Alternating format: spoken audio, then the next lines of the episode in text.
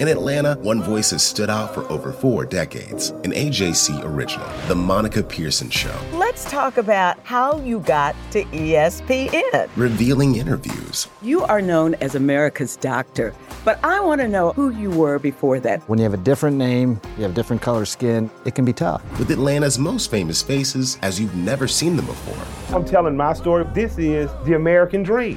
The Monica Pearson Show streaming now on AJC.com. This is D. Orlando Ledbetter of the Atlanta Journal Constitution, here with the 81st episode of the Bowtie Chronicles podcast. Everything you need to know about the Atlanta Falcons, who are coming off a crushing 41 to 17 defeat to the Pittsburgh Steelers. The Falcons now must try to regroup and get ready for the Tampa Bay Buccaneers, who are coming off a bye week and will be playing on Sunday at the Mercedes-Benz Stadium.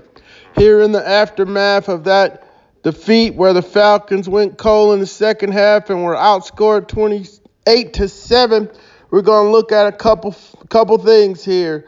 Uh, one, can the Falcons attain their own standard? We uh, have they're not they're missing. They're not even coming close. The injuries are a factor, but they have to ask themselves and be truthful. It is tell the truth Monday. Do you have the people who can uh, get to your standard? They've uh, fallen woefully here. Five games into the season, and they got to turn it around or a dime before the season is lost. What was going on with the defense early? We saw uh, different starters out there. Arthur Blank spoke to Mark Bradley of the AJC after the game. We'll go over that. And another column that Mark wrote this morning is there a way back from one and four? And then we'll touch on the offense's uh, performance against the Steelers, which was a little bit more disturbing to me. Um, not because they, um, you know, only scored 17, but they had a chance to take over. But we'll go into all that. Let's start with the defense, which, you know, we know they're replacing four starters on that side of the ball. Uh, and, uh, you know, they, um, it's just not looking good. 163 points, the most in the league, followed by Oakland at 149, San Francisco at 146. Granted, this is before the Monday night game here, and the Saints are at 121. So if they gave up 42 tonight to the Redskins, they can, you know, tie the Falcons for the most points in the league. But as of right now, the Falcons defense has given up the most points through five games in the league at 163. You know, when you give up five touchdowns in three straight games, which, you know, that has happened, uh, you know, you're going to be at the bottom of the league. Now, here's why they got to ask themselves today, and the coaches and the GMs, and, uh, you know, they got a bunch of scouts. Can this these Falcons attain the standard? They're not doing it. They're coming up woefully short. Uh, game plan, scheme, whatever, you know, they can figure that part out. They they're in there all day and night watching film. So, you know, if there's a solution, they'll come up with it just because of the sheer volume of work that they put into it.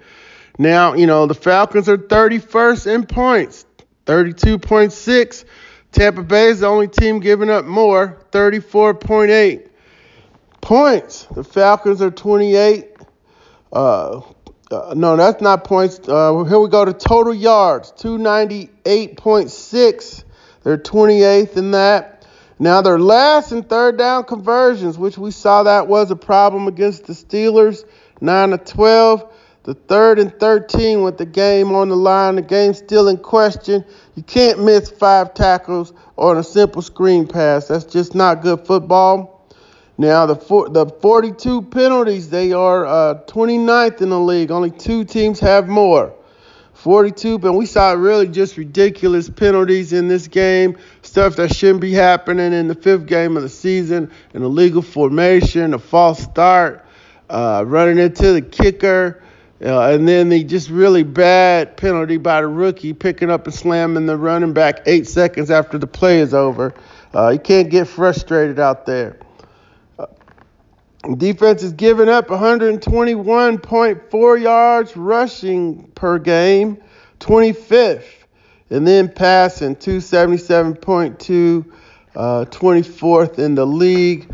Now, you know, the true Trufant got hurt. Oliver came in. He could play. You could see he can play, but then they found him on a touchdown pass right there, uh, you know, to, to uh, get their rally started, make it 20 to 10 there, uh, you know, and so God, they got to really ask themselves, hey, do they have the players who can attain their standard? And they, they, at every chance we give them the opportunity to answer that question, they say yes. Uh, when the safeties went down, they didn't go outside the organization. Um, you know, Kazee's doing, you know, pretty good back there. They've got uh, saw a little bit more Jordan Richards at strong safety, but uh, when you're giving up five touchdowns a game, you started out the game giving up two right off the bat, and then they slowed it down. Did pretty good there for a while, and then uh, uh, you know, then the uh, Steelers got rolling again, and um, you know, then the, the collapse special teams and offense came in, and uh, the game got away from the Falcons. One other thing that uh, was kind of bizarre yesterday, I think we didn't ask Coach, so we're speculating. I'll make sure we do that today.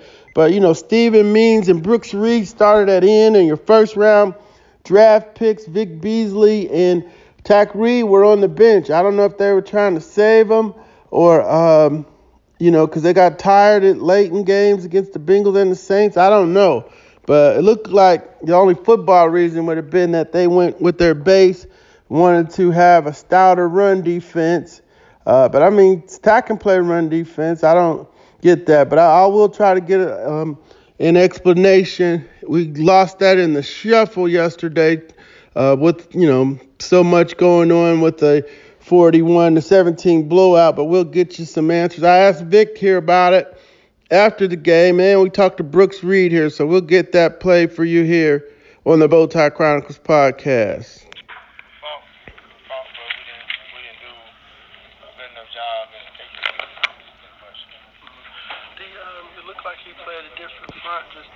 I don't know, was that to try to stop that run, or did you want to be out there more, or you know, are you fine with you know what they were doing and, and so forth? I mean, I think I think coach had a good game plan. I mean, that'd be a good question to ask him what his mm-hmm. intentions were. Um, you know, I think we was in the right positions at times, but too many mistakes on my end, and you know, other guys, you know, gotta just be better. Be better. I mean, y'all making strides with the, you know, as the guys are you know, stepping in more. How do y'all try to put the whole game together now? Is that a challenge y'all face? It is a challenge. You know, we down, play guys playing injured, playing, uh, you know, fighting through a lot of pain.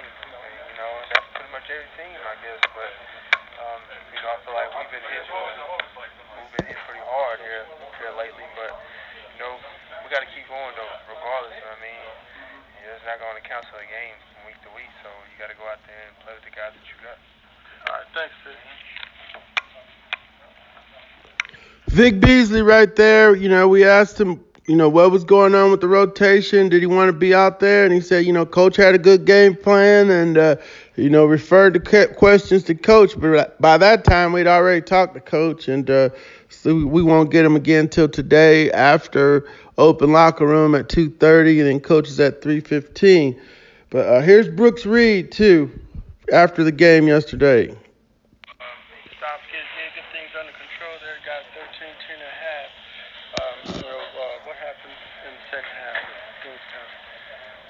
Wasn't all on defense, but yeah, special teams. Gotta, yeah, I, I thought we were gonna come out there the second half and, and you know play consistent, just like kind of how we did the first half, and or be more consistent at least, you know. And um, just didn't happen. And, you know, just gotta play better and tackle better, including myself, you know. And uh, just, we just gotta take a hard look at ourselves and you know see what we can really improve on, you know. And you know, we're not making any excuses. And, uh, we just got to play better, you know. Uh, you know, and I, we all, I have to look at myself, you know. Yeah, you got to start, and y'all were looked like y'all were playing base to stop the run. Yeah.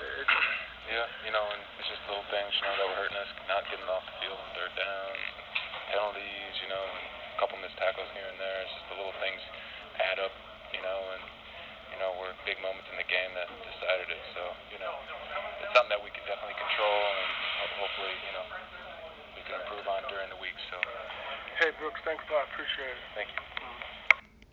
Brooks Reed said they're not going to make any excuses. They know they have to get better. They're just going to try to get better doing practice.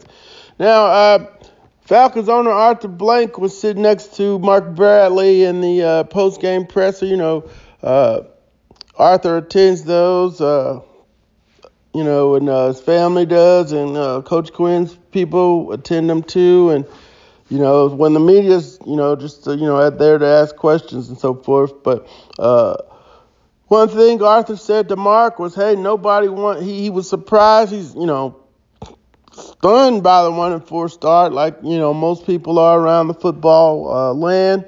Uh, the injuries have mounted. They've taken a toll. The team's a shell of itself on defense. And uh, you know the one thing he said was, "Hey, nobody wants to hear any excuses. Nobody wants to hear any stories. You know that's the tough football business they're in. So it's going to be a uh, you know tough sledding here for 11 games to go. Hey, you know maybe they beat Tampa Bay and the Giants, get back to four and uh, three and four, get up, get to their bye week, you know regroup, and then you know you know just you know they're gonna we're gonna hear one game at a time, like a thousand what. Uh, times now with the season going. But hey, at that point, it will be one game at a time, and you'll see you know, how they can put some things together, see if they can put some things together to uh, turn the season around. And Mark Bradley, uh, this morning's blog is, hey, is there a way back from one and four? Uh, not when you're doing some of the things they're doing on defense. 30, you know, 32nd and uh, third downs, that's going to get you beat every week. Uh, giving up 32 points is going to get you beat pretty much every week. 42 penalties, you can control that. They can get, they got to cut that out. They're just shooting themselves in the foot, and they're not good enough to overcome those at this point. And uh, you know the tackling reared its ugly head again, so that's something they could fix. One fan suggested, hey, maybe they go to padded practices, you know, practice actually football and not tag uh, football. But uh, yeah, they got to do something with the tackling because whatever they're doing, uh, simulate tackling it's not working for the guys, then that's where you got to decide, hey, are they good enough to to to reach the standard? So, is there a way back from one and four? Nine teams have made it to the playoffs from one and four, and then the 2010 Chiefs, of course, went uh, 10 and 0 after going one and five to make the playoffs. But you know, this team has been so uh, uneven that you couldn't, couldn't envision them going on a 10-game winning streak at this point but neither probably could the uh, folks envision the Chiefs doing it when they went one and five. So, but I think we're gonna close here. I thought the um, the offense is really, you know, letting the team down here. They did it last week against the Bengals and uh, did it again in Pittsburgh. Uh, you know, they had a chance. They're down 13 to 10, can claw back in the game. They got the ball to start the second half.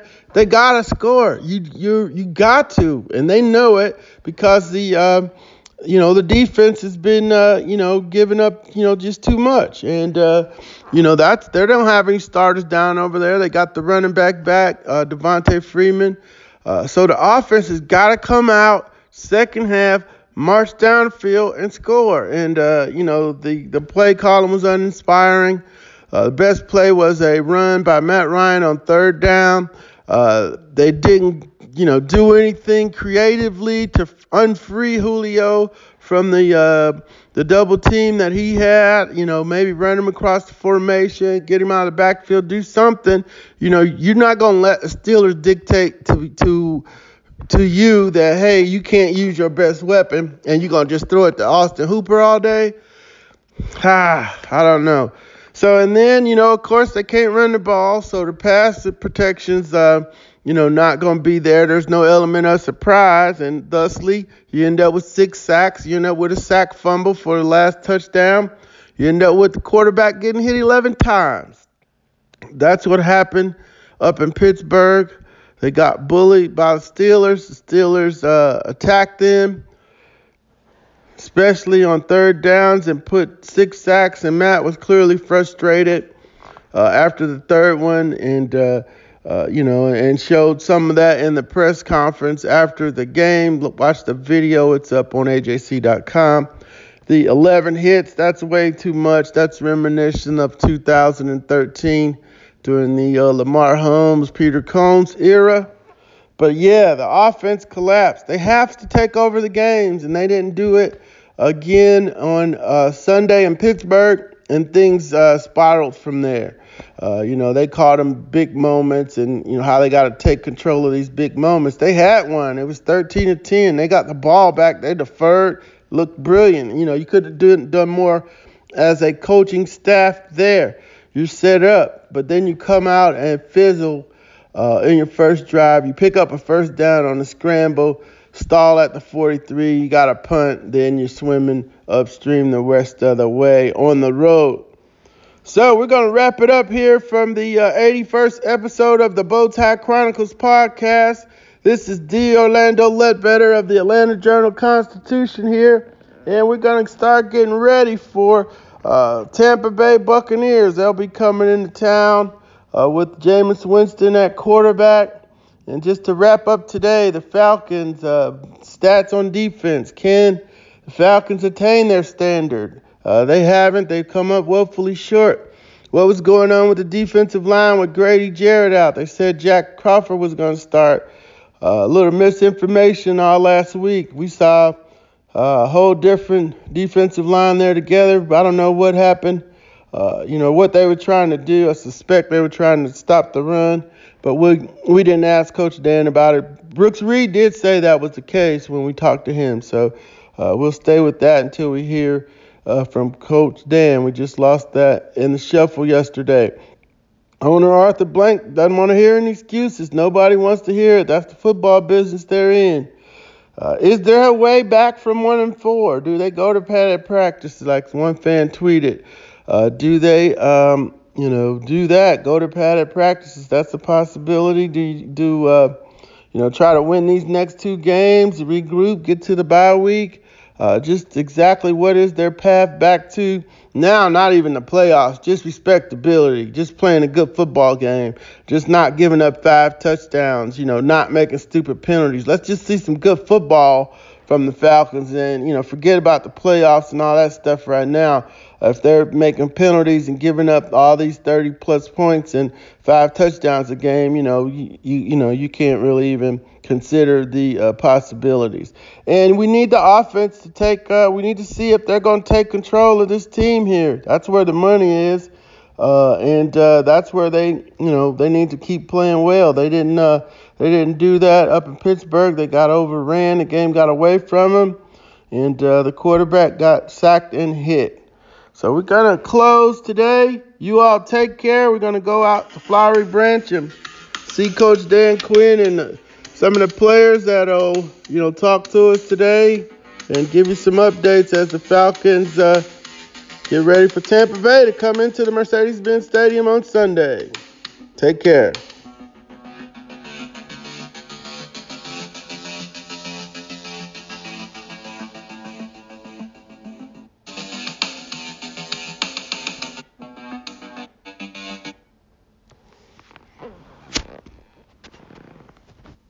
AJC's trusted veteran political voices, Greg Bluestein, Patricia Murphy, Tia Mitchell, and Bill Nigut, are the essential source for Georgia politics. The Atlanta Journal Constitution's Politically Georgia. Sign up for the newsletter, download the podcast, subscribe to the AJC. Hip hop is a product of black people. It's a product of black song and celebration. The Atlanta Journal Constitution presents Hip hop's most pulled elements are pulled from the South. A Southern hip hop story. We always go back to that moment of the Source Awards. Everybody wants your rhythm, but they don't want your blues. The biggest names in hip hop. Atlanta is still the mecca for hip hop. 50 years. No one can deny one film. The power of the South now. The South got something to say. Streaming now at ajc.com slash hip hop.